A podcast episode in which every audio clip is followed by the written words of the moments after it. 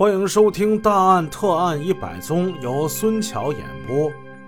上回故事我们说到，马玉林把全村的人都给号召出来，一起验脚印儿。两百来人全出来了，男女老少全到了。这两百来人之中，成年的男子有这么六七十位，挨个试。前面已经过去六十多个了，都不是，就剩下最后这五个。大家汗下来了，再要抓不着，那哎呀，这影响太不好了。就见这最后五个一字排开往这边走过来，还没等他们走进这土墙的豁口呢，马玉林腾的一下，他跳了起来。只见他快步上前，伸手就拽住了一个四十来岁的汉子。哎，就是他！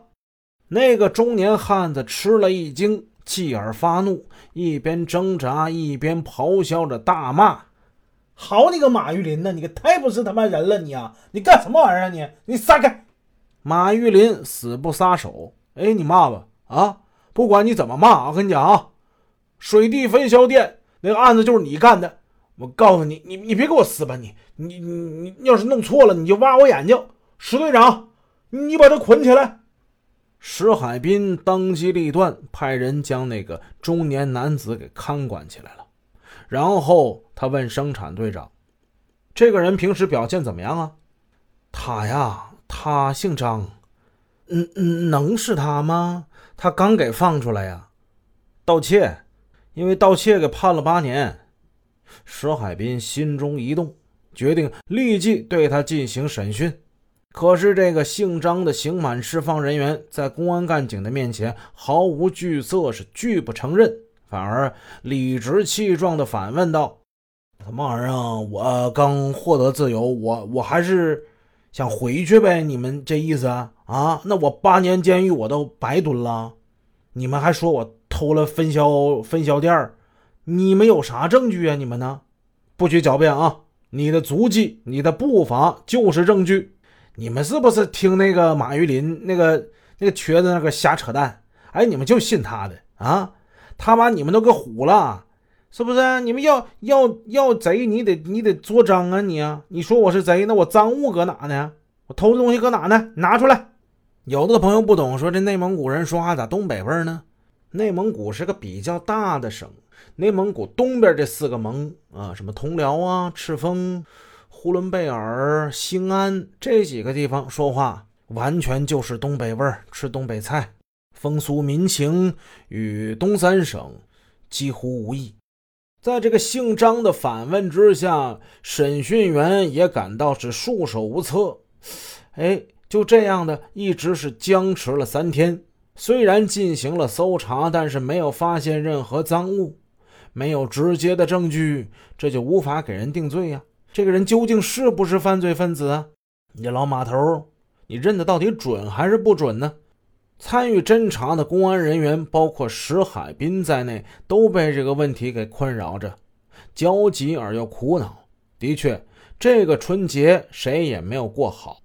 马玉林也很着急，而且他还好像有难言之隐似的。家里人几次求人捎个口信儿，让他回去过年，可是他都没回去。公安人员办案的事儿，他插不上手，他只能一再坚持。没错，犯罪分子就是那个姓张的。你要是弄错了，我替他坐牢。王金明不相信马玉林真有这么大的神通。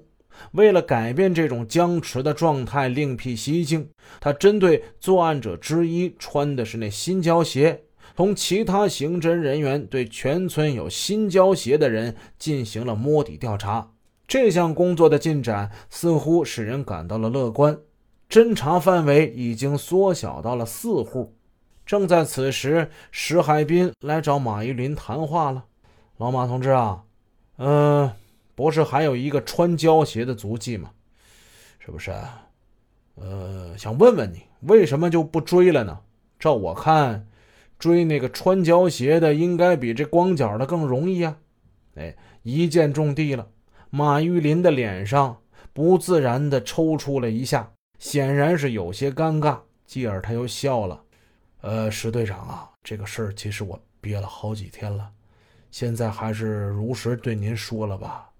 那个穿胶鞋的不是别人呐，按辈分算那是我一个外甥啊。嗯，他姓徐，今年才十七。大年三十那天，我们就其实已经追到他家门口了。其实我倒也不是有意包庇他，他呢是家里唯一的劳动力，要是把他给抓起来，很可能他妈吃不上饭呐。他回来天天找我的。哎呀，哦，原来这里头还套着亲戚呢。石海滨沉思片刻，老马呀，你不要有顾虑啊！如果小徐能够坦白交代，他会得到宽大处理的啊！你要协助我们工作，你得把这工作给他做到底呀！石海滨没有一句话是责怪他的，显得是通情达理。这时马玉林心里感觉热乎乎的，好吧，呃，那我就去开导开导他啊！很快，在马玉林的工作之下，他这外甥小徐交代了作案的经过。原来就是那姓张的，那姓张的中年人刑满释放之后，不思悔改，又谋划起偷窃的勾当来。他多次就撺弄这小徐，小徐的岁数小啊，经不起他的诱惑啊，答应了。他们把偷来的东西已经藏到别人家的草垛里了。王金明。孟继成从起初的这些赃物之中拿出了一匹布，哎，把这布啪的一声摔在那个死命顽抗的主犯面前，厉声问道：“来，给你看看这是啥？”那个家伙大惊失色，一看赃物已经被取出来了，他扑通一声跪下了：“那啥玩意儿？我我交代吧，我就。”事后，石海滨就想说：“马玉林这个人，人才呀！如果能把他吸收到刑警队伍之中，不是更能发挥他的专长吗？更能有力的打击刑事犯罪啊！”于是，石海滨就向上级起草了报告，要求将马玉林调到刑警队来。一九五九年七月，经过上级的批准，马玉林成为了赤峰市公安局刑警队的。追踪员（括弧试用啊，不算干部，也不穿警服，月薪三十三块五角）。就这样，当了大半辈子洋官的马玉林，风尘仆仆地走进了人民公安的警察队伍。本集已播讲完毕，如果您喜欢，麻烦帮我点个赞。